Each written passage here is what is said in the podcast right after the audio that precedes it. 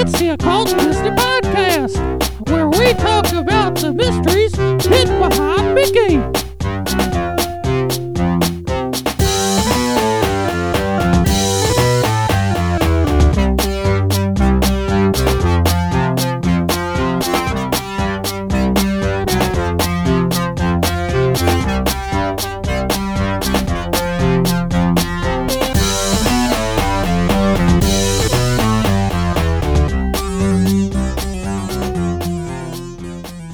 welcome to the Occult Disney podcast, where we look for the magic inside the mouse and then throw him into a black cauldron of death and see what happens with that mouse or a dog, as happens in today's movie, the Black Cauldron. Or Cauldron, big. or a pig. Yeah, you can throw a pig into it if you want. This is Matt here, as always. Joining me is Thomas, the Paranoid American. Howdy. Paranoid as ever. Do we say uh, paranoid? Do we say howdy in, in Florida? Is, is is that still howdy land? I haven't heard howdy in a in a while. I lived in Texas too. I didn't even hear it that often in Texas, but you did hear it once in a while. Okay, I throw that out. I also throw out uh, groovy a lot. So, um, especially in Japan. In Japan, that becomes confusing. Although I can say that the Japanese equivalent seems to be naui. So if I that's a Japanese word from like the 70s, and if I say it to a kid, they'll have no clue what I'm saying. So, um, I guess maybe I date myself when I just call things like cool and awesome and bodacious and radical. okay, the first I'm down with the first two, maybe not down with the second two. Okay. Um, but yeah, yeah. man. Today's movie is 1985, so I guess that's prime bodacious time. Um, it is. a movie long and gestation. Production on this, they bought the rights for the books in 1973, got to work on it a little bit, and moved on to the Rescuers. That became the main focus. Did that, um, then went that made this their main focus again, and then realized it was going to take a long time, and uh, did the Fox About and the 15 Hound. years or so. Yeah, yeah, yeah. This came out in 1985, so that's a 12 year turnover, which is is pretty wild. Um, this came out when I was six. Do you, do you remember this uh, when it was released? No, I mean I, I was born in '83, so Oh, yeah, you're little- just been a couple years. I remember seeing it a few times, but it never really registered as much. So when I was rewatching it, I mean I've I've watched it a few times in adulthood, but uh, it's it doesn't ever like kind of trigger those nostalgia factor that I'm used to with so many other Disney movies. This one didn't have as much of it for me. see i got a lot of the ephemera or whatever like i, I i'm i feel like i got to know this movie through like burger king glasses or something maybe mcdonald's i'm not i'm not quite sure which or even if that actually happened or if i'm just making it up i'm not quite sure but i remember like you know some of the marketing i um at six i'm pretty sure my parents like might have like declined taking me to see it because it was you know the first disney movie it was supposed to make you poop yourself or whatever although Fantasia and Sleeping Beauty certainly have those moments. Um, uh, Pinocchio's remember- still scarier in my mind. oh, okay, yeah, yeah, good point, good that point. I that was- scene from Pinocchio is way scarier than any scene in this entire movie.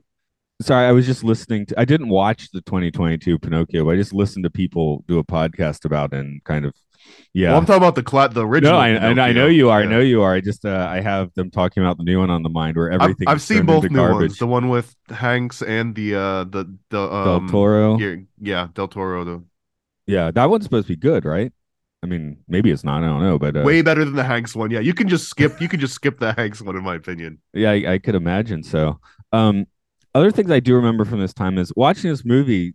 I was surprised how many He-Man vibes I got because I was watching a lot of He-Man in 1985, 86. Uh, the castle looks a lot, and, and again, I'm sure it's not like they were ripping off He-Man. It's just the same minds, or maybe it had a same animator too that you know jumped ship. But uh, yeah, it looks the castle looks like Grayskull. You know, the Horned God almost looks like Skeletor. You know, I mean, um, You're our- not wrong, man. I, I didn't put little like those together, Adam. but yeah, hundred percent. Like the the whole like the magical sword and fighting off the skeleton army and the Castle Grayskull.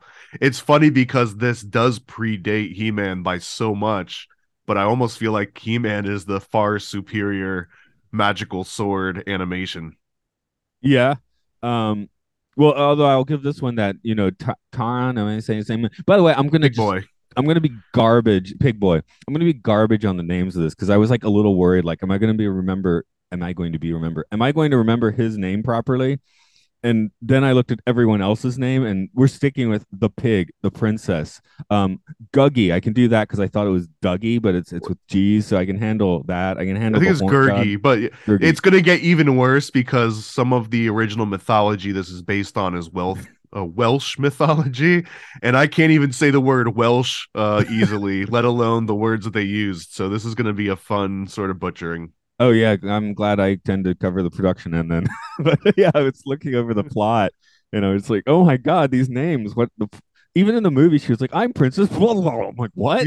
I'm my yeah, you- my original look through what because because usually when we watch these movies, I'll watch the whole thing um sort of like unscathed. I, I stopped doing like the ahead research because I didn't want to ruin my movie watching experience first. But this one, yeah, I just wrote down like Dallben, and even though his first name isn't necessarily hard, it's it's a uh, Cara Dallben, but the way that they say it in the movie, it's like, wait, did did I mishear it? Did they not record the whole thing? Like, what words are they using? So yeah, that this is a, a interesting movie too because they move so fast and there's not as much repetition that I'm used to with the Disney movies where they kind of hammer it into you over and over. This one is just like they'll just keep dropping new names on you. Yeah, it, it, it is of a piece, I think, despite being started in the mid 70s, it does seem of a piece of a lot of the um, mid 80s fantasy movies. Like you feel a little labyrinth in here. I mean, th- Oh, this yeah. movie could have used some David Bowie, but any movie could use some David Bowie. Um, uh, I felt like, you know, a little bit of like something like Legend or something. Uh, Tim Curry as his own horned god, hor- horny god. I, in I have to say that you're you're nailing this on the head right now because this movie has the aesthetic and the vibe of the movie that it should have been, and it and it reminds me of so many other cooler uh sort of execute. I don't want to say IP because the original IP is actually really good, The Chronicles of Prydain, but this movie in particular, the aesthetic kind of outshined the actual storytelling in a way. Disney's version of the storytelling. Oh yeah, for for sure.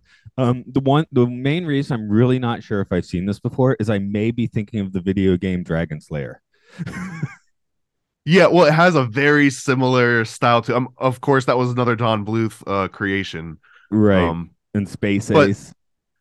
uh, Space Ace. Yeah, I don't think you'd probably confuse uh, Space Ace with Black Cauldron as easily. Uh, but this, I don't know. I I think that uh, there's something to be said about even like the original um storyline and and like that 1980s aesthetic of this, you know, magical swords and fighting off skeleton creatures and stuff. It's not as much Dragon's Lair, but Dragon's Lair absolutely had that like mystical. They they almost had like a, a Castle Grayskull aspect to it as well.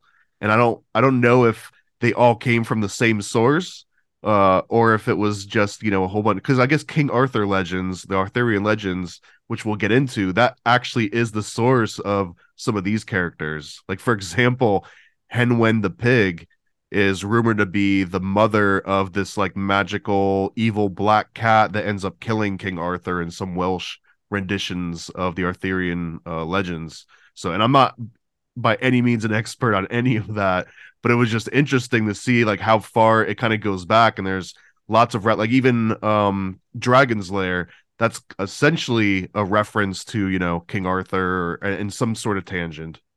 Yeah. Um, I do remember seeing that game a lot.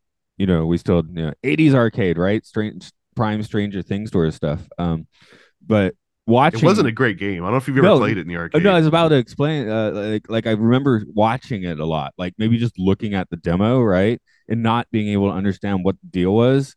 Maybe playing it once or twice and not and instantly failing, but mostly either just watching it run or watching somebody else play it, and probably fail too because it was basically an unplayable game.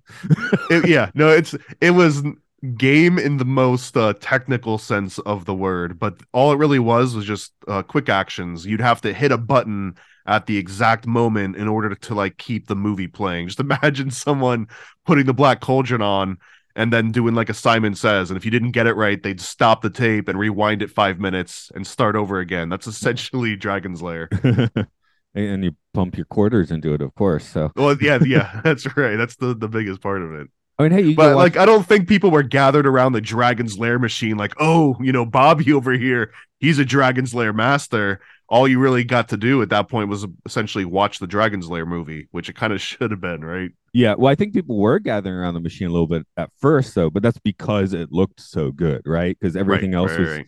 was you know like uh, what was the best in '85 video games was. Well, all those were way out, more yeah. based. I mean, we're talking like Pac-Man, Invaders, Yeah, yeah. uh, Centipede kind of stuff. But that that's also because those graphics were being generated dynamically and you know um through like the code a little bit more so or li- like bitmaps sometimes like little sprite sheets whereas this uh Dragon's Lair and Space Ace they you know completely turned that on its head they looked amazing for the time you know they almost look like laserdisc esque I guess way before you know decades before Right. Um, for, for this movie though, uh, Dragon's Lair looks good. Of course, you got Bluth there. I, the Black Cauldron though, yeah, like the animation. I this I felt like this might actually be the best animation in a Disney movie. Like, I was getting my mind blown, like sort of how like you know Fantasia, uh, Snow White did again. Like it, they had that level of detail in this movie, which I've been not complaining, but noting that the past several movies have not. So Well, and that actually actually uh, brings up uh, an interesting note that I realized when watching this, and that's that not every Disney movie, but whenever Disney works on a new type of animation process, and I think this was I- I- technically like their first computer animated or you know a man in the chair for you on that in a moment. Okay, you can you can do the part. But the the interesting part of this is that a lot of these Disney movies as they open up, they tend to show their level of technology and how they deal with like parallax movement. So they'll like on the very earlier movies, um we would kind of see maybe like 4 to 5 to 6 different planes, but it was very obvious at some points when it was just the camera kind of zooming in and you saw that cellophane or like you know the the the drawn cells kind of getting closer farther away. They could add like a little bit of a blur effect to it. And then as it goes they'll make it a little bit more complex. So in black cauldron in the opening scene the same thing. They're doing this like this slow you know zoom in and you can see the foreground and the background. There's at least like oh, i'm just going to throw a number but it seems like there's eight or nine different levels. But the way that they're zooming it and as they pan left and right it almost looked like a like a really awesome point and click adventure game that you would have seen in maybe like the mid 90s or something with like lots of different planes and parallax movement so i just Monkey thought that was really cool it, it gave such a weird vibe Yeah, yeah. Uh, Space Quest. I played those Kings. I played King's Quest a little bit. Yeah, yeah. Space Quest was my jam. So yeah Um, it, it i almost wanted it to turn into like a classic sierra point and click game once that that intro started opening up Um, as far as animation, as with many burgeoning technologies, uh, most of this was still done with Xerox machines. They still used them a lot. Uh, they didn't have caps yet because this movie looks like it used caps, right? Almost. Uh, it's called APT Animation Photo Transfer Process. Uh, as said here, it would enhance the technology, which blah blah. First, the, an- the rough animation would be photographed onto high contrast lithographic film, and the resulting negative would be copied onto the plastic cell sheets that would transfer lines and the colors, which eventually eliminated the hand inking process. I don't really know what I just said because I'm, you know, I'm not deep in animation, but it's uh, something a little different. Uh, there are a few computer animated elements here. The cauldron itself, I believe, is uh, early CG. Uh, some of that green mist and stuff is is CG. So th- this is i actually feel like cool. it was done well no, nothing stood out as uh dating itself in terms of effects and animation i don't think i mean obviously it's got the 80s aesthetic that we were talking about Mm. but it it definitely didn't have that same crude uh xerox look the 101 dalmatians. Every once in a while it looked like someone just showed you something that had been copied in the office copier like 80 times. Like you'll see a dog under a couch somewhere and it's still got like you know dirt and specks all around it. Felt like either the technology had advanced quite a bit since then or that they just spent a lot more time cleaning this one up. Yeah, I think they well, yeah, they had a lot of time to make this movie, but they 15 um, years right? you know, you you use that process in the parts where specifically no one's going to notice it because it's still easier and cheaper, and then you use your newer techniques when you know, like you have an orb of light, right? You can't really get away with a, glowing orb of light with uh, that kind of technique. You actually do need a computer for that. So, it is a pretty I, I like that i like cobbling together like several methods and again um if if this movie like had a little bit more of a compelling you know drive to it it might be one of the best disney movies um I, I will say I, I think I brought up before the uh the old Tokyo Disneyland attraction that was in the castle and uh, included the Horned God because it premiered in 1986 and uh, I think it was there for tw- 22 years and uh, I, I did go to it once and it was legitimately terrifying. There were kids screaming and stuff uh, at the the Tokyo Disney attraction. 'cause I'm it- jealous. That sounds all. I would have loved to seen the Horned God attraction at a, at a Disney World. and then one kid is uh they get one kid to you know get the sword and and I think I want to say they have an animatronic dragon for that but uh I mean there are there are clips on YouTube you that you can see but yeah it's definitely one of those like you know you have to be there sort of things uh li- living here I, I've I've watched the Rise the Resistance ride throughs but I'm sure I have not experienced it so you know sometimes you just got to go I wonder how open Disney would be to mashups of their own material because it would have been so cool to have some sort of combination of Sword in the Stone and the Black Cauldron. But just imagine that instead of this wimpy kid turning into a fish and always running away, they go and they battle the Horned God. Uh, That's with kind of know- what this attraction did, except uh, you know, as a Japanese kid. But uh, well, I guess it wasn't always. They could they could have other volunteers as well. Sure, you know, it's a very international crowd at Tokyo Disneyland. um, yeah, I'm, I'm actually going to see if I can find a bit more to to say about that attraction because it is the I think it's the only themed attraction for for the Black Cauldron. And uh, did they ever have one of those in the states, or was that exclusive to Japan? It was exclusive to Japan. Um, Black Cauldron Tokyo Disney, but yeah, I can't. I can't. I'm trying to think of the scariest Disney World uh, attraction. I, uh, I don't know be if it. there's I mean, that's bad. world, yeah, but yeah. Well, This- yeah, world, yeah. Maybe the Pirates Caribbean or something. yeah, that, that doesn't really do it, does it? Disneyland, Black Cauldron, Disneyland. See what I can find on that. Um, scariest attraction. Hmm. Oh, that's what we Wait, talked oh, about this the before. The, the alien encounter. Yeah, Yeah, that one. Okay, I think Alien Encounter actually like wins wins the prize for that. So, oh, it's called the Cinderella Castle. Maybe, although man, it wasn't as scary as it was like uh Jack in the Box type of stuff. It was like pop scare. It wasn't. And it was the Horn God ride, uh, Jack in the Box type scares, or was it more of like the entire experience was terrifying?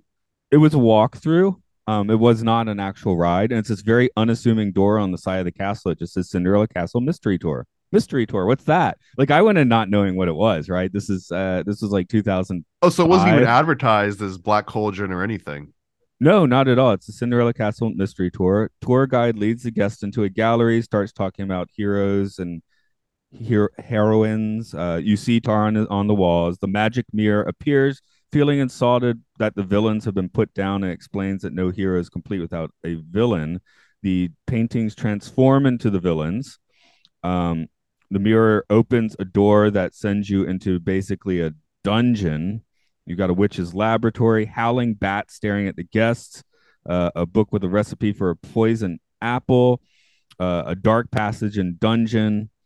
Uh, where where do we get? We go past prison. So so it basically turns into a uh, haunted house, but not like a haunted mansion one, but like an actual haunted house uh, for a while. Uh, Chernabog comes up next, using footage from Fantasia to show him summoning the spirits. Okay, so that's that's there to terrify you too. Maleficent's goons show up. Uh, they're in every corner. Uh, you see her castle. Oh, and then you see the tapestries for the Black Cauldron. Once upon a time, the world was ruled by evil. The Horned King, the evil Lord, used the Black Cauldron to blah blah. Um, and what do we fight a dragon at the end? Okay, the Horned You're King describing what sounds like the the coolest Disney experience that I've never been able to partake in. It was And you had the crazy Dumbo ride, which I'm jealous about too. You mean Winnie the Pooh? or sorry, the Winnie the yeah, the surreal Winnie the Pooh ride. Yeah, you should be you should be jealous of that. Um, just okay. So the Horn King proceeds to awaken the Cauldron Born, threatening to kill the guests and use the Cauldron to make them join his army. Just then, the special guest, the, the kid they choose, uh, points the sword of light towards the Horn King and using its power defeats the villain and his army by blasting them with a powerful bolt of light. And the hero's goodness triumphs, which seems a little wrong that we're using the sword to defeat the villain and end the th- the experience because you know that's kind of a MacGuffin in this movie, right? The the whole point is he doesn't need the sword. Yeah, I mean it's a good point. All they well, all they really have to do is just destroy the cauldron, essentially. Right, exactly. L- That's the that's the, Rings, point. guess, too, yeah, but- very Lord of the Ringsy. but uh yeah i mean I, I guess it was deflected a little bit but you know the, the experience is in japanese so i was taking my my girlfriend at the time or I was there with my girlfriend at the time so she's like whispering translations in my ear while while all this terrifying stuff is happening. So that that you know when you have a, a, a japanese lady like giving you translating in your ear kind of like i guess takes down the um fear factor a bit. But yeah yeah i could see again the the entrance to this is so unassuming and then the the experience becomes so terrifying and it's a walkthrough which somehow makes it also seem more terrifying if you're in a ride vehicle you have like you know you got your doom buggy you got your you're insulated right but here you just got to walk through it I like it, man. I'm, I'm and when did you say that one closed? 2008 i believe it might have been Oh wow, that's that's fairly recent then. yeah, yeah, There's it was there. probably some YouTube footage of someone going through the whole thing now. I I believe I watched it. Uh, I I don't know if it's Defunctland. It might be Yesterworld, but one one of them has a video about it, so people can definitely you know look up Cinderella Castle Mystery Tour and then find a pretty cool. Probably a VHS video, but you know you can watch it. So that's probably the closest thing to a Black Cauldron attraction in a Disney park. It was the inclusion of it in that little walking tour. Plus some Maleficent in uh, Chernobog, apparently. So Right, yeah. just to make it you know full full crap yourself factor. So um, I mean, you, if you tell me there's a Chernobog ride somewhere, I'm all in. Well, uh, like I said, it's just a bit of footage, but he's he's there, right? So, Yeah. yeah. If you had a full on uh, Bald Mountain ride, that'd be cool. So, But I mean, when when we get into the occult aspects and everything, if if you want to go with the thread that Disney was casting an actual spell in Fantasia, that Chernobog scene is them tapping into one of like the oldest archetypes.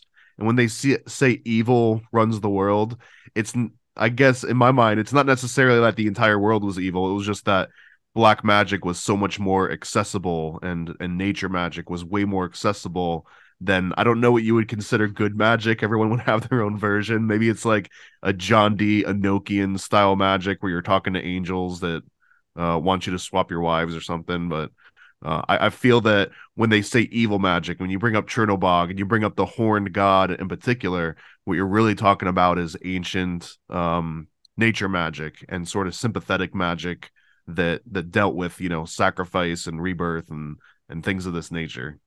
yeah, I mean, if we see Fantasia sort of like casting the spell for for Disney's success, you you have to return to all elements of that spell at certain points. And the last time they'd really hit this particular vibe probably was Sleeping Beauty, um, and and even that I guess was a much much cuter way. Although I did feel like the fairies in this were were kind of like you know Sleeping Beauty fairy babies. So.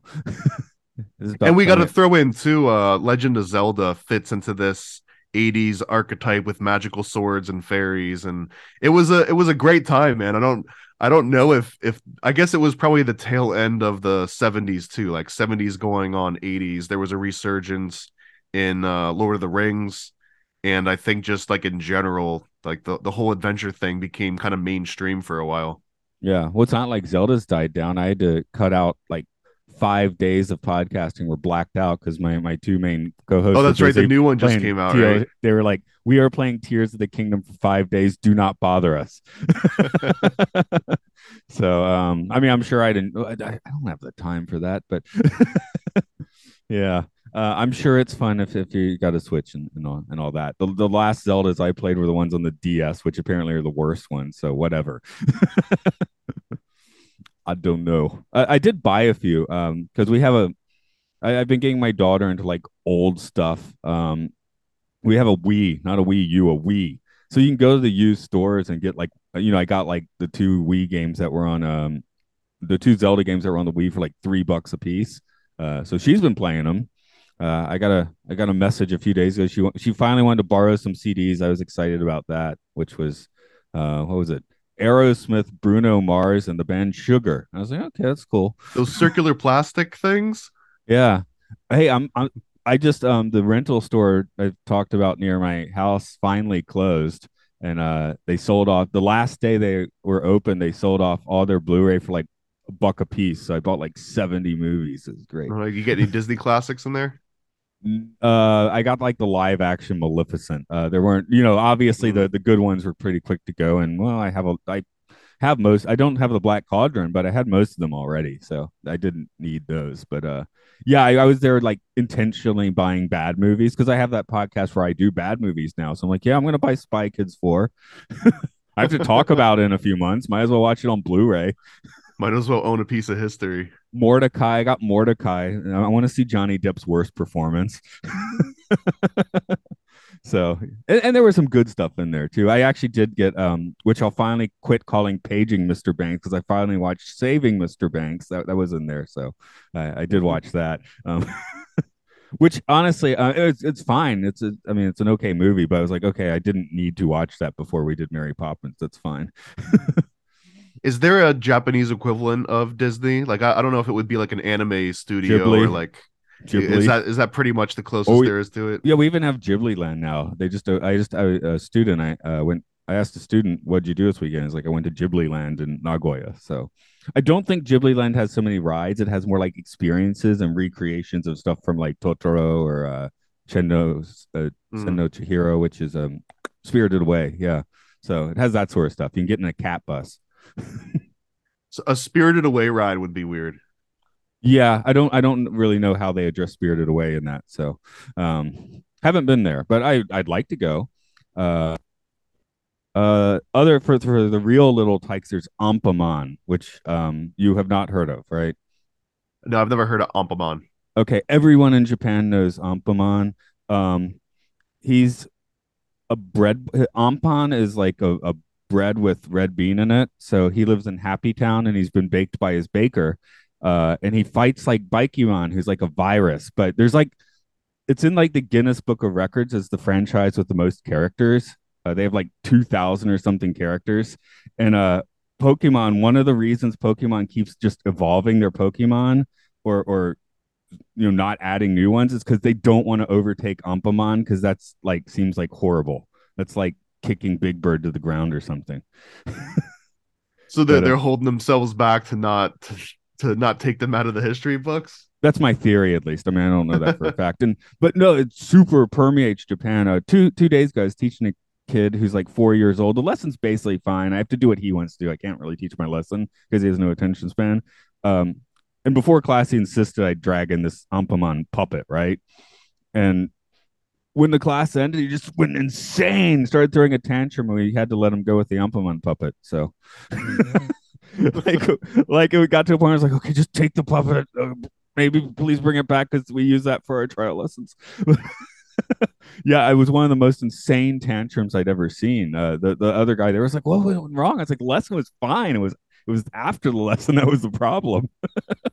so uh, yeah, so kids kids love their Anpanman. You can visit yeah, the, the, the, the programming Museum. is strong. Yeah, yeah, really. I'll, I'll, make sure and get you an image uh, of Anpanman. Uh, you would not show the same kids the Black Cauldron, of course. It is more hardcore. It's it's Disney's first PG. So which... so that comes up a, a lot. Uh not not that it was the first PG, but that it was more for like adults or you know slightly older kids. And I guess if you were to compare that to like a fairy tale movie, yeah, but would this i don't know does this really feel like it would be scary enough that it would scare a child just because what they've got like skeleton warriors at certain points? Well um the original cut of the movie was apparently 18 minutes longer. Um when they did test screenings the the cauldron born sequence was legitimately terrifying because they'd show like these skeleton army or skeleton soldiers like getting mangled and like reconstituted and kids were like literally screaming in the theater so uh katzenberg had just started working for disney around this time and i mean he he took the thing to the editing bay and really went nuts where to the point where uh the others were like I, I guess Eisner and so so forth were like, dude, don't cut it down that much. And there was a compromise basically. So there, especially from that climactic sequence, there's a fair amount cut. You can hear the soundtrack jump at one point where they just couldn't do a clean uh, edit. It's a little bit incoherent because you're missing pieces. Um, but it was i mean i think what they had in the original cut might have uh they thought might have actually gotten them an r rating so which i want to see that cut for sure you know yeah you're, you're selling that, that, one at the same time i just have to i have to think out loud that 18 minutes never would have filled all the the gaps in this movie for me uh it might have been a way cooler visuals and certain scenes might have been more impressive but i don't feel like 20 minutes would have saved this thing from itself no, the extra stuff would be more there to terrify you than uh, to really add the story. But hey, a little more terror would also be fine. You know that that might make up for a bit of story chop. You know, if if it's just more disturbing, like uh, no, take a movie like Prometheus, right, where it has so many cool elements and the thing doesn't hold together in the end. Which also uh, shows at the beginning a reconstitution of skeletons and turning into other forms. Exactly. So, yeah, honestly, there's a, there's a lot of cool Prometheus links to this movie if you wanted to go down that route. Yeah, the horn god could be an engineer for all we know. that makes sense. Uh, of course, Prometheus being the the, the new go to for it's a Christmas movie because no one. So that would make uh Gogi would have been um or Gurgi would have been Daniel, right? The AI guy. Oh yeah, I suppose so. I, I was thinking of the um the alien that that one scientist becomes infatuated with, even though he's terrified of them like 10 seconds before. he's like, What's this? Come here, little buddy. Yeah, it's like, dude, what are you doing? You know, the the Oh, what a cute little face hugger. I definitely haven't seen, you know, this is in the, the near future in Prometheus. We won't go on too much of a tangent, but that guy must have known about the Half-Life uh sort of, you know, universe. And you see those little face hugger things. That's not a cute thing. That thing's gonna kill you. And you'd think the captain would understand you can run left or right, not straight, when a ship is falling on you. But yeah, that's, that's fine. I don't know. It's a you know, who knows what you do in that situation. That was a symbolism, man. It was a symbolism. you know, it was a big ship too, so even running left might have not really helped that much. We don't know. um, this one though, yeah, how, how do you want to tackle it? I mean, it is kind well, of so so. I wanted to I wanted to mention first that this movie had every element that would have made it the perfect movie. Even now, watching it, but for some reason, with all the cool elements combined, it just it came out kind of mediocre. Like there wasn't there wasn't anything in this movie that really compelled me to to like want to rewatch it or stop scenes and rewatch them again or uh, even like do like a bigger deeper dive. It, it it almost felt like a little bit of a slog to get through despite every unique element being cool the animation looking great but all that together it was like the weirdest combination. It was i don't know it's like if you, if you have a kid make you breakfast you know what i mean? They put like all the ingredients in that you like independently but when it's all combined it's just kind of a big mess. And i guess that it shows i don't know how many projects can go through a creative uh, gestation period, as you called it, of over you know twelve to fifteen years, and still come out with like a coherent vision. Because that's 12 years of nitpicking and you know not just the the final edit where they you know take out 18 minutes but just that process of editing over and over that must have happened over 12 years. And people that you know picked it up and put it back down you kind of feel it in the i don't know the, the anti continuity the lack of continuity in the story itself. But also, ironically, this was Disney trying to take five books um and put it into you know an hour and a half long movie. And even those five books originally were a little bit too short. The original publisher of the the Prydain Chronicles wanted the guy to, to go back um you know lloyd to rewrite and add another book to the series which he did because originally it was going to be four books and then it turned into five. So this story itself has this backstory of always almost like getting rushed out before everything is ready. So the original series almost happened like that when it went from four books to five. Disney tries putting it together, and now here we're gonna try and take all of that and put you know what Disney did in the original articles and some of the symbolism into like sixty minutes. Yeah, um, uh, you're talking about too many too many cooks there, and one of the I know the horn god at one point was going to be a very large red bearded Viking. Uh, so I think that change was probably good. I mean, if instead of our skeleton god, you'd you'd have a Wait, yeah, the Viking. Skeletor uh, version is way cooler than than I think that one would have been a little bit more of a direct reference to the source material, not not the Prydain Chronicles, but what Prydain was based on, like the actual Welsh mythology. It sounds like they might have tried to go that angle originally, but I definitely like the the Dragon's Lair Zelda, you know, aesthetic that we got instead of just straight up Welsh mythology. Right, right. Um, here, here's here's Lloyd Alexander, the author's quote about the movie, which I does seem to pretty much take. I haven't read the book, so I mean, maybe I'll read the books and hate them. But uh, he said, first, I have to say there's no resemblance between the movie and the book. Having said that, the movie in itself, purely as a movie, I found to be very enjoyable. I had fun watching it. What I would hope is that anyone who sees the movie would certainly enjoy it, but I'd also hope that they'd actually read the book. The book's quite different. It's a very powerful, moving story. I think people would find a lot more depth in the book. So he was like, "For the love of God, please read my book." Yeah, if you see please don't don't judge me on this. Which, I mean, yeah, it. I guess just watching it with the eyes of I want to see some mind blowing animation. I did actually quite enjoy watching this. Uh, you know, uh, Well, yeah, week, so- eye candy wise, it's amazing. It's it's cool to just see all of the different clips together. But at the end of it, it I don't know, it it lacked uh, it lacked that je ne sais quoi where you're like, I just watched a great movie. Like there's that feeling that you went on like an adventure and you saw character development. Maybe that was part of it. Is that I mean they, they go through the paces, but I don't see any like major character development throughout it. Like it's the same people that exist the whole time. Yeah, Taran is pretty much the same at the beginning as he is at the end. It's not like he's doing something stupid, makes a mistake, And he's got the Guffin sword. right? Yeah, he doesn't. He never really makes a mistake. So you know, like he doesn't. Like they send him on a hero's journey, but nothing really happens as far as the hero's journey is concerned. You know. yeah there's not there's not like the original denial and then having to come to terms and then um you know crossing the i guess there's like a crossing of the threshold in a way uh, but there's no real like atonement. I don't know it's it it misses some of the important elements that would have made it a great story slash movie. But it, but just like uh, lloyd alexander mentioned and and black cauldron i believe was the second book in the series out of the five books.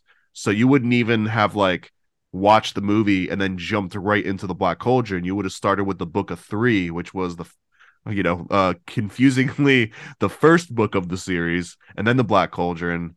Um, so yeah, like again, to take these five different stories that went on these like large, complex tales that had lots of lots of characters, like Game of Thrones style characters. Maybe not as much as Pokemon or what what the thing you were mentioning before, um, but to take that and turn it into an 80 minute movie, it just it never was gonna happen. So even though they tried to just isolate the Black Cauldron story, they didn't even necessarily stay with within the the scope of just that one book. And what they did end up with was kind of just like a hodgepodge of like different aspects of the whole series. Um, I, I'm noting right near the top of my notes, so probably in the first five minutes of the movie, I did write. I suppose this is a hero's journey. Otherwise, this film goes nowhere. so I think I, I accidentally maybe reviewed it a bit at, in the, at the start of my notes there because I in the end, yeah, it's it's what sound and fury signifying nothing, right? um, so how who I, I guess you can tell us a little bit more. Who is Lloyd Alexander? How how does he shake out in this whole thing? Now that I've extensively quoted him. he seems like a fine young man. Uh, uh, so there was a couple interesting things that I I I've been piecing these together uh, through the other movies that we've been watching and just a lot of like a, original children's stories in general. And there's a couple ongoing themes. One is that a lot of them end up coming from like affluent families already, which makes enough sense that, you know, some rich guy that you know, their kid writes a book, you you give it some extra reviews and publicity at a time before internet, you know. So if you knew someone that ran the paper the radio station or whatever, you got way more publicity than someone that didn't. In this case, it's a little different though.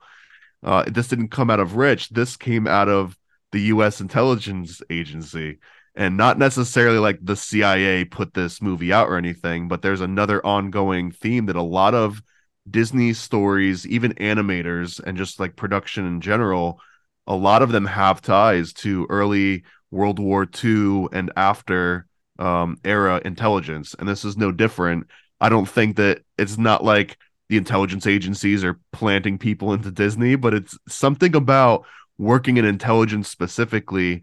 I think gives them more access. Maybe they get to travel around a little bit more and spend a lot of time like reading and researching cultures because a lot of these intelligence guys that for military reasons go out to learn a culture of a certain people that they're you know they're living with or they're uh, investigating and they they end up falling in love with the mythology and the legends and bringing that back and writing it up in the stories so this one he um lloyd alexander trying to find my notes so he he's got some overlap he was at uh camp ritchie and in world war ii he was essentially a intelligence officer but what was interesting is that there is another group called the ritchie boys and this is it, it's not necessarily paperclip area, paperclip were, you know, actual Nazis that the US brought over.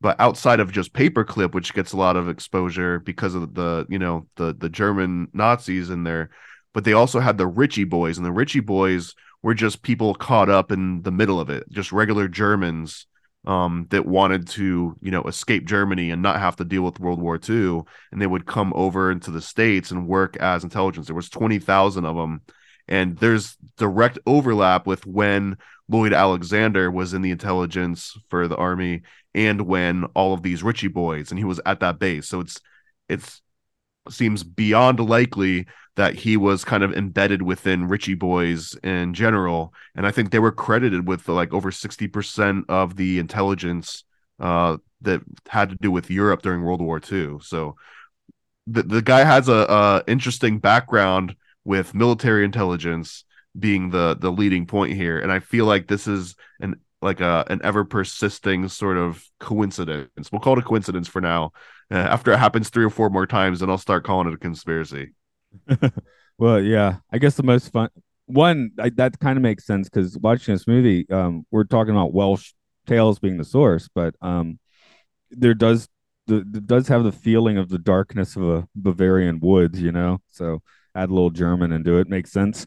Um, I, I, I guess my favorite obvious intelligence connection is uh, Stewart and Miles Copeland. You, you, know that one, do you? You have to explain it more. Uh, Stewart Copeland was the drummer for the Police. Uh, his his brother is Miles Copeland, who and their father was CIA. They were actually born in Lebanon, or what? Or Stewart was born in Lebanon, I think, because his dad was an agent uh, Miles Copeland got into whole lots of stuff. I believe he started the record label IRS. So they just keep throwing out all these alphabet things at you. You know, the the successful bands, the police. It's like, hey, everyone, we're involved with intelligence. Look at us, look at us, and they're waving their arms around. That's that's pretty fun stuff.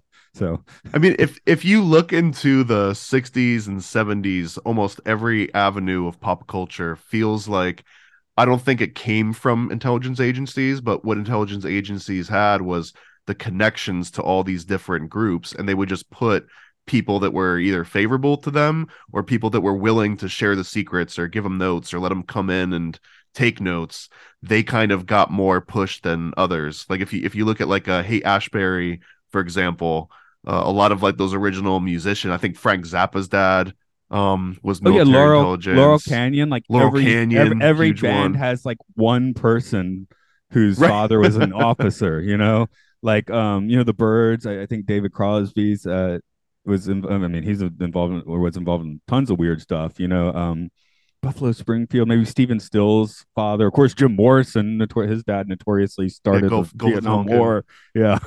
So you know all these bands have someone you know so so i so that so that analogy with how it happened in you know music in the 60s 70s probably even still today right? But i feel that there's a, a similar correlation within the animation world and it would have the exact same justifications and reasons as why they would want to plant people in the music world to have a little bit of control over culture and a little bit of say. So why not do that with you know animated movies as well? And not to mention that so many and this this blows my mind but they would people would literally be working at disney go off and fight in world war ii and then come back and then like continue the movie that they left off before the war started uh, which is just a, a surreal concept of like this guy's drawing cartoons he goes and you know kills a few people and then comes back and continues drawing the cartoon Um, and some of that was like just baked into classic Disney animation. I don't know if that still exists today. Like if someone would be, you know, working on a Disney movie and then get called into service and go and blow up, uh, you know, a couple schools in the Middle East and then go back to work, you know, a few years later. Uh, just that's such a foreign concept of what happens in modern day but that was again like original dna in a lot of these disney movies. And like i guess i'm not saying that lloyd alexander killed anybody. He was just an intelligence agent. Uh, but it's it's just this this interesting ongoing thread of us intelligence in disney movies. Yeah. I i, I just went on a uh, for not for the first time a buster keaton obsession. Um and uh, I was reading his autobiography where he's saying like I yeah I made a few really successful shorts got drafted spent 7 months in France where he almost lost his hearing you know didn't sleep in a bed for 6 months came back and you know kept making comedies through the 20s that, that were genius. So it is interesting how you can have that like really I, and he wasn't on the front lines but it was you know in France in World War 1 it wasn't like a real nice place right? So. Yeah I, I, it's a weird it's a weird concept because now um so used to people just jumping jobs for no reason but man like some huge traumatic event. It's it's like it changes your entire life now it seems but you go back to this golden age of animation in particular and it was like the animators for whatever reason that were working on these movies you know they didn't come back and turn into like counter revolutionaries or anything. They just went right back into work with for uh for old uncle walt I guess you just take that experience and you just try and put it in a drawer and move on with your life. You don't want to be defined by it, that sort of thing. that I, I yeah, I agree with that, but I also feel that maybe Walt was like the ultimate drill sergeant. So they go to like actual war and they're like, oh, this, you know, I've been here before. yeah, the Disney Studios being a much more hardcore place than the shores of Normandy, maybe. yeah, can, can we stay here? um, I'm, I'm gonna hope that's not the case. Um, interestingly, this was the last movie they made at the Burbank studio. They moved to Glendale for ten years, and then I think they came back in the mid '90s. But uh, they they and this, this was supposed to be their big revival movie. This was supposed to take them out of the slump. But I, I guess every movie they came out with was supposed to take them out of the slump, right? Until they actually got out of the slump. Yeah, this this one ultimately got the title "The Film That Almost Killed Disney." as the budget turned out to be uh in the end 44 million it made like 22 or 23 million domestically so those are you know very bad numbers yeah commercial and critical failure on every metric uh when um, it came out you know the disney renaissance is four years in the future so the the next few films we're going to look at uh was that um great mouse detective oliver and company uh, not bad but definitely like turning the dial down for a little while right because the animation department was almost just ended right then and there. And I mean, really, when you think about it, except for those prime Renaissance years, I mean, the, the Disney's animation department is always under the chopping block, even even now, right? I mean, especially now. Yeah, it'll be AI soon, so yeah, especially now that they're focusing on just making all these quote unquote live action, you know, um, golems or whatever. but yeah, uh, I am pretty much out. What is it? Um, yeah, the, the Little Mermaid just came out, which I, I don't even have an opinion. I'm like, I've already like just decided to not pay attention to these weird live action things, you know? well, I, there was an article that was fairly recent about a possible live action Black Cauldron, or at least Chronicles of Prydain, um, that might be coming out. So, and I think by Disney. I mean, well, actually, this is okay. If they just drop the Black Cauldron name until a second, they want to do a try and do a film series. I mean, that seems reasonable. It, it wouldn't. It it could actually work because this is one case where the original movie itself is kind of like begging to be remade uh, at some level. But also the the one thing working against it, I think, is it's almost just like a kid's version of Witcher, right? Like great if you like the Witcher series, then you might like this, but this is just like a kid version. Um, which ironically, Lloyd Alexander, I saw an interview where he mentioned that he he was able to address much more serious topics in the context of a children's series that he could if it were written for adults. Because if it was written for adults, they're expecting all these like extra bells and whistles and like complexities and and um you know not being able to address things direct on but having it more like you know vaguely implied you know fa- fanciful sort of uh english literature rules but for writing for children not only was he able to uh, tackle some of those concepts head on but he was able to do it in like a a much more serious way than he would have been able to for any other sort of demographic. So I, I thought that was just an interesting i never heard that before and it makes a lot of sense that you almost have to not just simplify it but explain it in terms that aren't so flowery.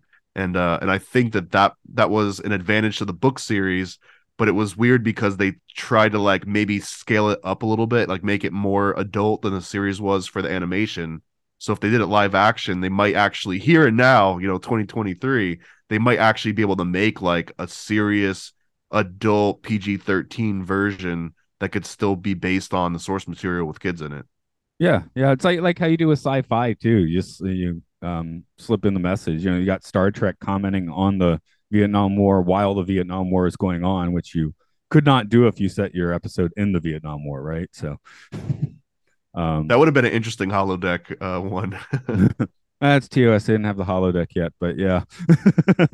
but yeah, yeah, yeah, that'd be fun. Yeah, I, I doubt people put Vietnam in the holodeck that often. Uh, uh, well, they're like, yeah, you know, bring up computer, bring up a Vietnam simulation, play Fortunate Son, right? That's the only way you can do it, right? Turns Um, into a far cry game so I I don't know that you- you- we're talking we've been talking about the whale the Welsh stuff, which I don't know too much about. My my Welsh knowledge is basically uh the super furry animals and uh well I just finished doing the the prisoners uh the prisoner series, which of course uh filmed a, a lot in Portmeirion, right? But that's that's just a weird place in Wales. So well, so so the book series uh came to be known as the Prydain Chronicles, and Prydain, I believe, comes from Pryderi, and I'm gonna get all of these these names horribly butchered. That's why I haven't been saying it myself. Pryderi Fab Pwyll, I think, is the, is the a, a prominent god in or you know figure in Welsh mythology. Um, and this it, it's long and detailed. Like if you thought Disney trying to cram five books into 80 minutes would have been hard, imagine trying to explain Welsh mythology um, as a whole into uh, a shorter amount of time. But but this Pryderi is where I think the pride um the the Prydain world comes from. But even more interesting that is that Hen Wen the pig also is like is directly from the same um Welsh mythology. So Hen Wen the pig uh was this this white female pig and I love the animation depiction of like the oracular pig where she like puts her head into the the bucket of water and just immediately zones out and turns into like a fortune teller like hit into like hypnosis. I always wondered in the movie itself if the pig if Hen Wen even knows that she's an oracular pig or if it happens like outside of her own consciousness because it's so instant but Hen Wen the pig was this like white pig that gives birth to a black cat and as I mentioned earlier that the black cat ends up turning into this monster that kills King Arthur in some versions of the the legends. So there's definitely some uh some like inverse logic magic aspects of that you know uh, a white female pig that's you know the good guy that then gives birth to like the black antichrist cat that kills you know god king arthur. So i i, I really feel like that is such a deep uh storyline we could turn like entire episode just into the symbolism on that mechanic and that's just Hen Wen the pig which is the coolest character in the whole movie in my opinion yeah, probably I can go- Googie go well, yeah, I could he so definitely Gur- got on my Gurgi. I've got a, a, a different interpretation on that I wanted to bring up a, a theory. Maybe we'll, we'll propose a new theory here. Well, But that go. Is a different archetype that's not necessarily defined in the the same like you know Jung and and all of their different like types of archetypes. But Gurgi is the opposite of like the wise old man or the regular sidekick or just like a trickster. He's like the annoying um the annoying sidekick that that specifically seems to come from movies.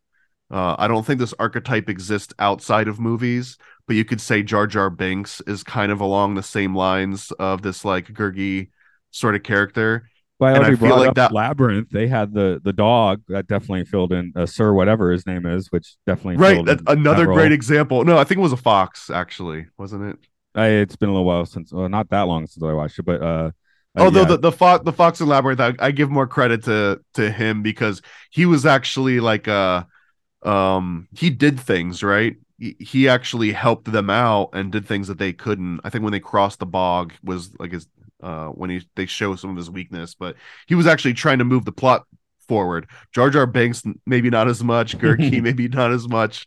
Uh and originally Gurgi was just some annoying little dog-like animal that you know the characters could have easily just ignored him and just kept on their way and then he turns into like the thing that they have to go and save and uh almost a macguffin almost like a, an animated macguffin on its own.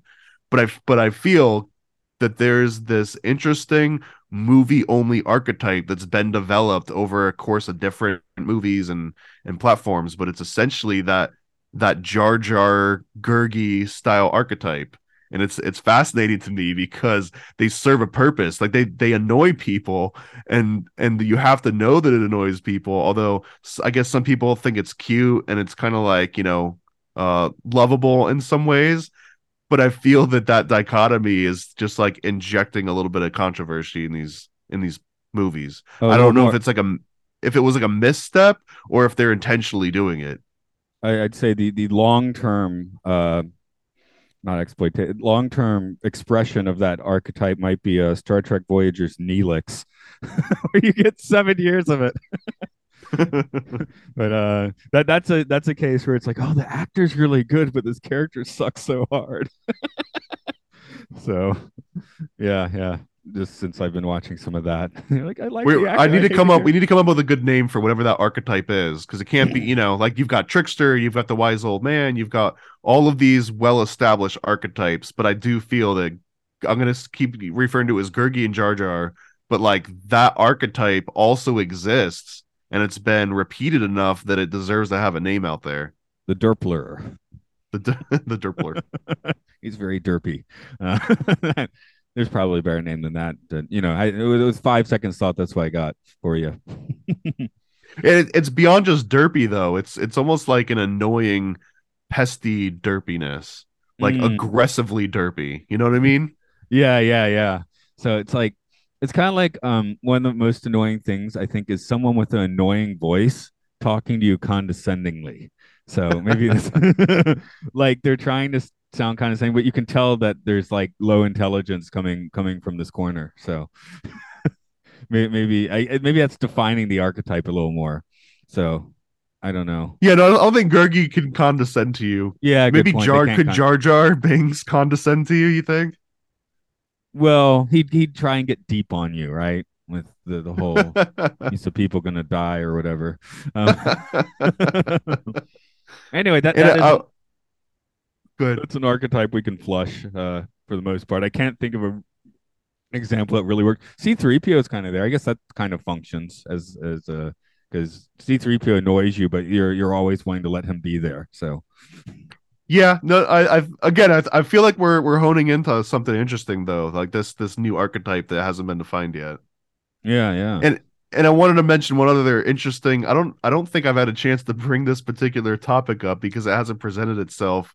But I really wanted to know if you've heard of this before. But there's a a concept in this this uh Black Cauldron in the movie as they're opening it up. They mentioned that that uh some people were thrown alive or that a person was thrown alive into this crucible of molten iron and then it basically turns that evil essence and it encapsulates it but there's a very real concept of that and i think it was pretty big in japan called the human pillar and it's essentially when they would bury someone alive um under a building that they were they were putting together. Or if they're making a bridge um they would usually bury someone alive along with the foundations of that bridge.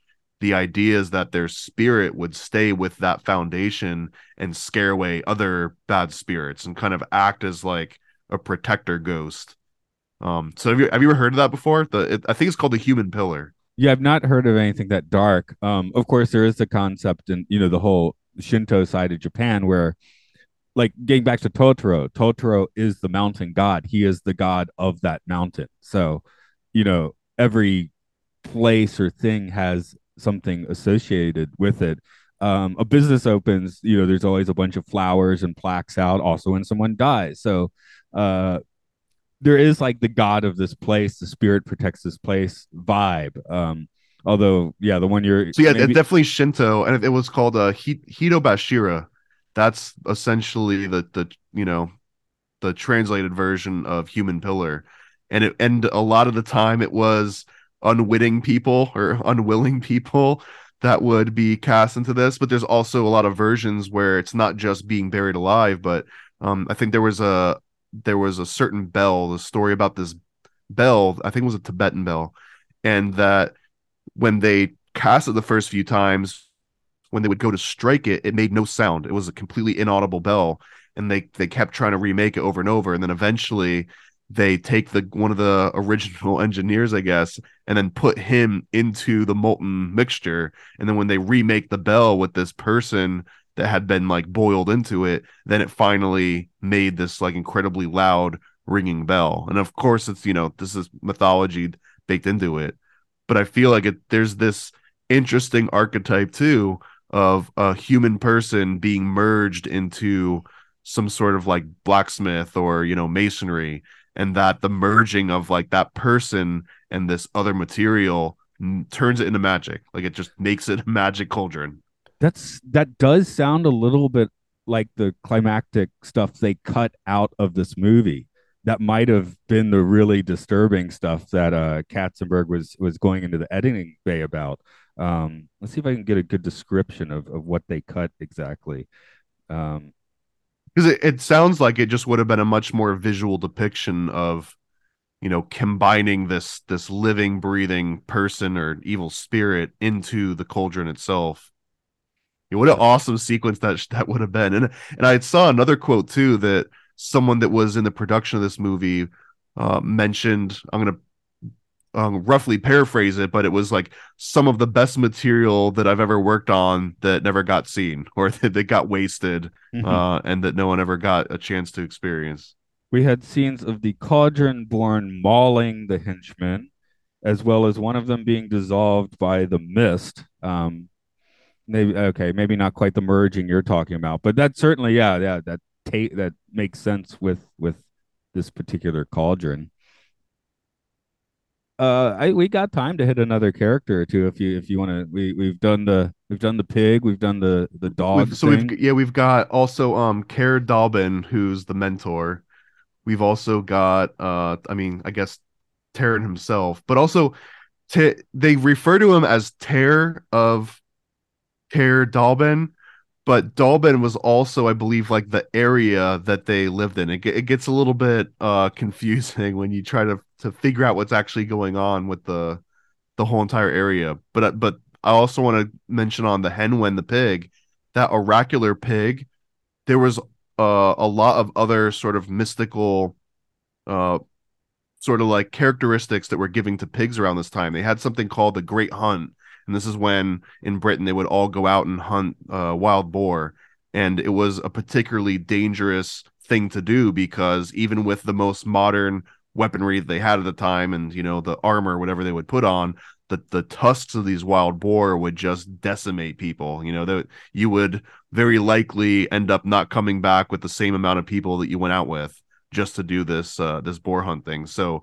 the boars and by proxy the pigs end up becoming elevated in a lot of these old sort of like Welsh tales. So it's it's interesting to see how highly the the pig kind of gets. Like in America, you know, there's nothing magical about pigs. Essentially, you've got Babe and you've got Charlotte's Web, and that's kind of the extent is that maybe a pig can like talk or be cute. But let's in, uh, in Welsh Piggy. mythology, they're they're badasses, dude. Pigs are badasses.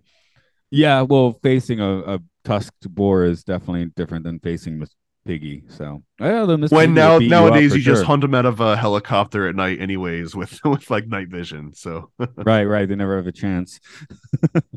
um, maybe we should put the horned god on tracking our our Disney villains because it seems like Chernabog to Maleficent to this one is definitely a line. Like I said, they seem to need to occasionally invoke this, you know, ultimate dark force thing, right?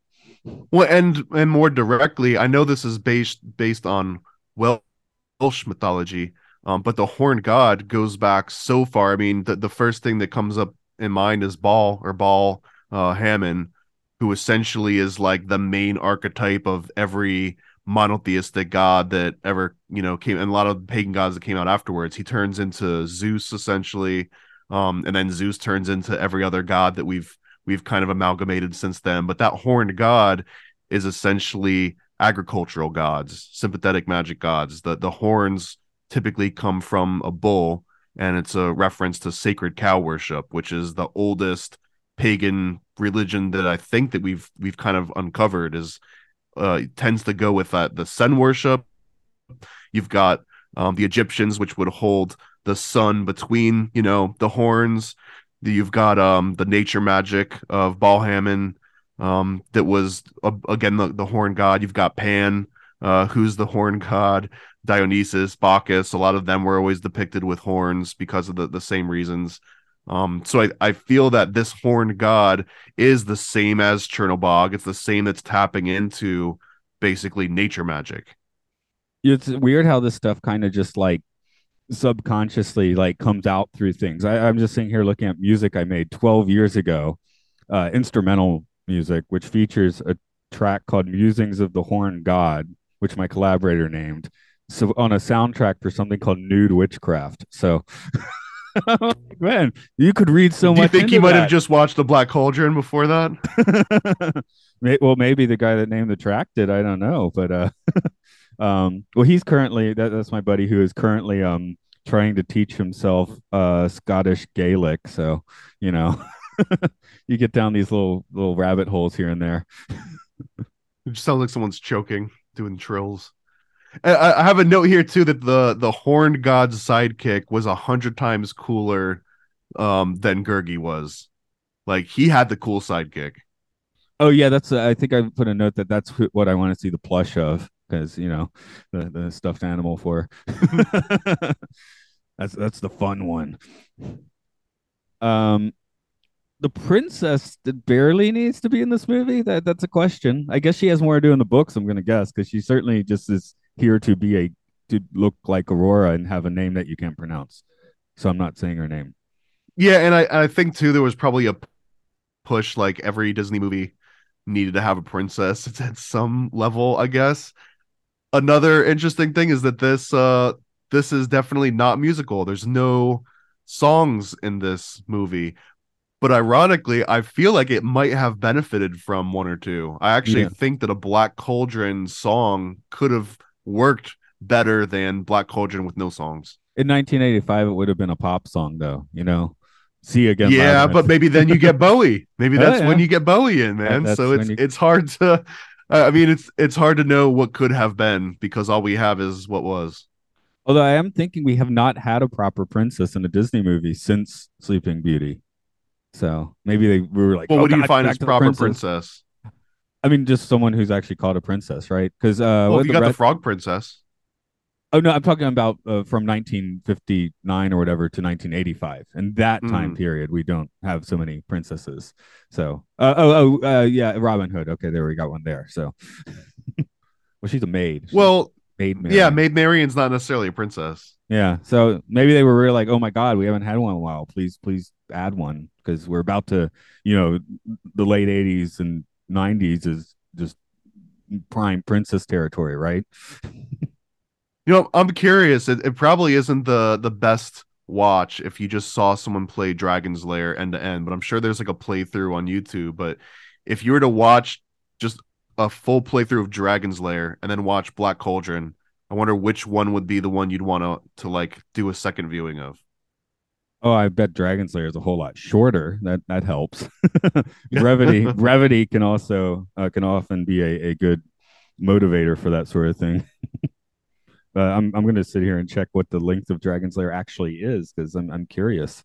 Um, I remember a lot of screaming. That's all because you keep dying, right? Well, I guess if you yeah if you have all the deaths in as well, uh, you might get some. Oh yeah, you'd have to cut out the death scenes, but that's a, a huge chunk of it for sure. A full playthrough is only 12 minutes. Oh wow. There- there is a cartoon series of Dragon's Lair. If you want to watch that, you're going to spend four and a half hours.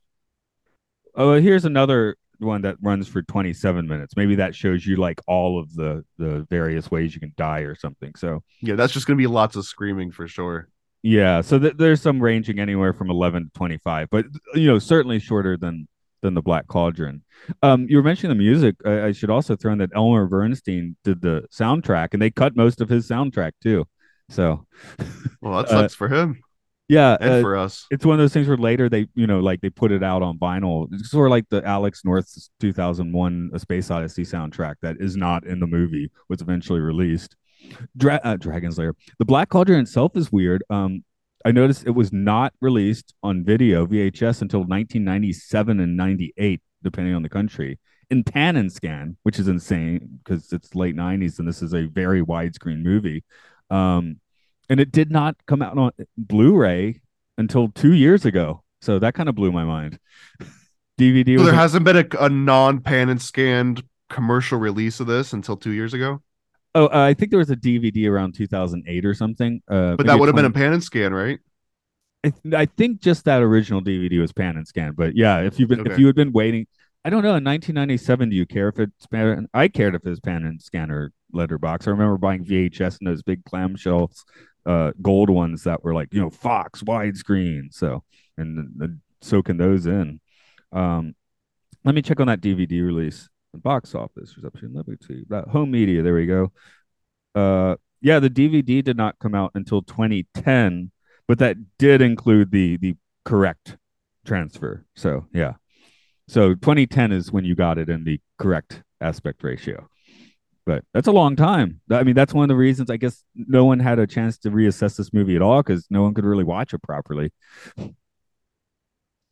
Which I guess we're reassessing and saying the story doesn't really work. But that man, the animation is properly mind blowing. I mean, this deserves one view just to watch the animation. You can like, you know, play some uh, some Bowie over it while you're watching it if you want. You know, look at the animation. Actually, that might not be a bad idea. There, there's probably a there's probably a better way to watch this Pink Floyd style, where you just synchronize the music of some album and put this on mute, and it would probably elevate it to, uh, quite a bit. May as well go with the Labyrinth soundtrack.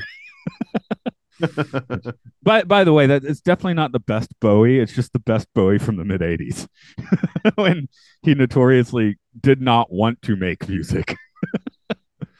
Because uh, yeah, never let me down. And what's the other one? There's and there, Power of the Babe. yeah, you see that that's great, right? That's the best. But yeah, if you compare that with the late '70s stuff, and it's you know, it's like yeah, mostly production. I think it's because it's got the you know digital 80s production where I, I like the weird analog clunk of the late 70s so Well, and also in the late 70s, mid 80s, it was far more appropriate David Bowie style to have like an adult, very sexual man uh lusting or at least pursuing like an underage, you know, kid. that was like pretty much typical.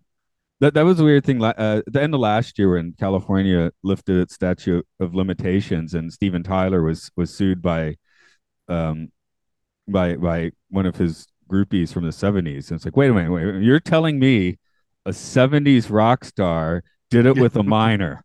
No way. And and the, it was weird because uh, I he actually kind of shot himself in the foot because he tried to make it legal back in the day by making her his guardian so she could actually legally be with him. so there was like a paper trail. That was his mistake, making a paper trail. Uh, dude, people did it so out in the open in the, in the 70s that it was I guess they weren't really afraid of it as much. What was uh Mackenzie Phillips um which which uh, her dad was John Phillips of Mamas and Papas, I think. That end up having like a relationship with his own kid and it was it was a wild time. It was a wild freaking Yeah, time. yeah. Steven Tyler's a stand-up guy, and uh, compared to that, so actually, I did meet Steven Tyler once, and he seemed like out of his mind, but he was like nice. Uh, I worked at a um in Maine. I worked at an outdoor camp, and and his kid like was going to a school nearby, so they came and he actually came as a chaperone. Um, and he had the kids out at midnight singing on the front of the dorm. So I'm I wasn't the manager of the camp, so I didn't have to deal with that. But yeah. but yeah, I, I thought that was cool. He was hanging out at our kind of like rustic little outdoor school for a couple days. You know, good on him.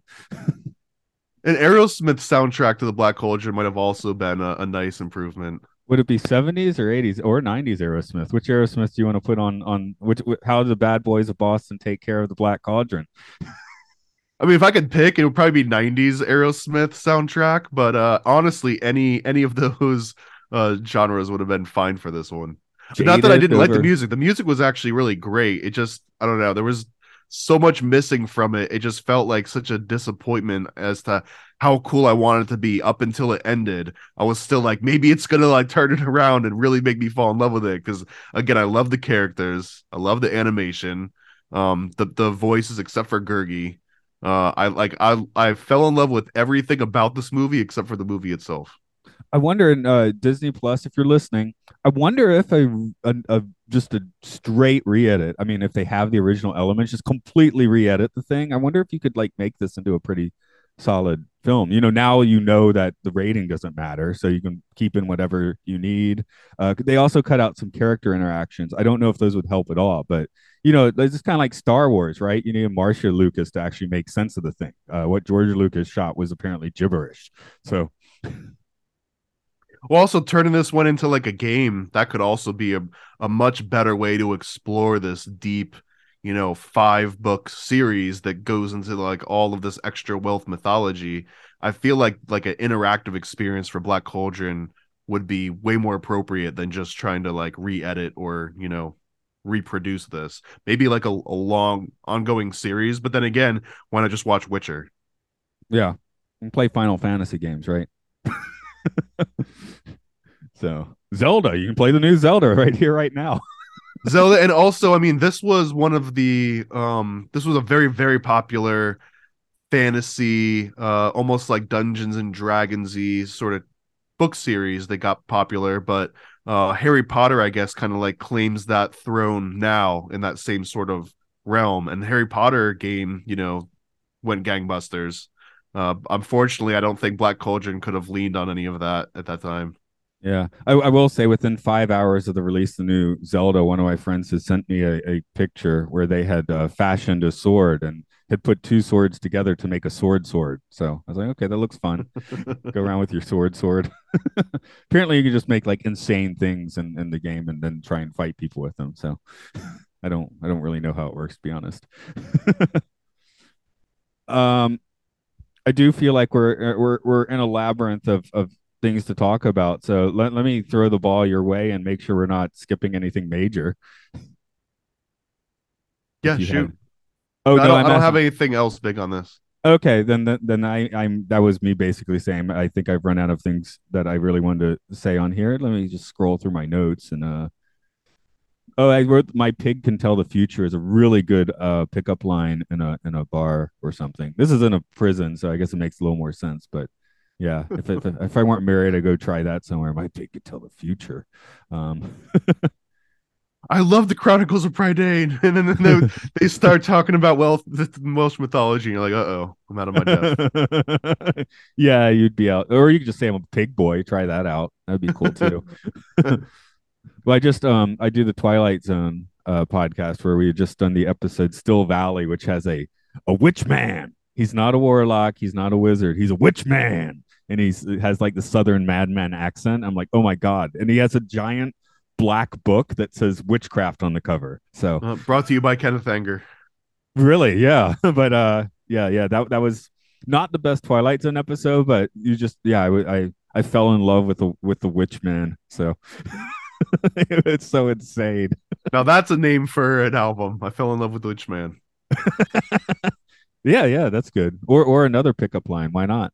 Um I wonder what drinking with the horned god is like. Why did I write that? Okay, that that's some that's some late night writing there. Well, again, the Uh, horn god would be Bacchus and Dionysus. So, what would it be like to drink with Bacchus? You know, Oh, the, you- the, the god of drinking. That's you're gonna die of It alcohol would it would probably uh it, it would probably uh you know blur some lines for you for sure.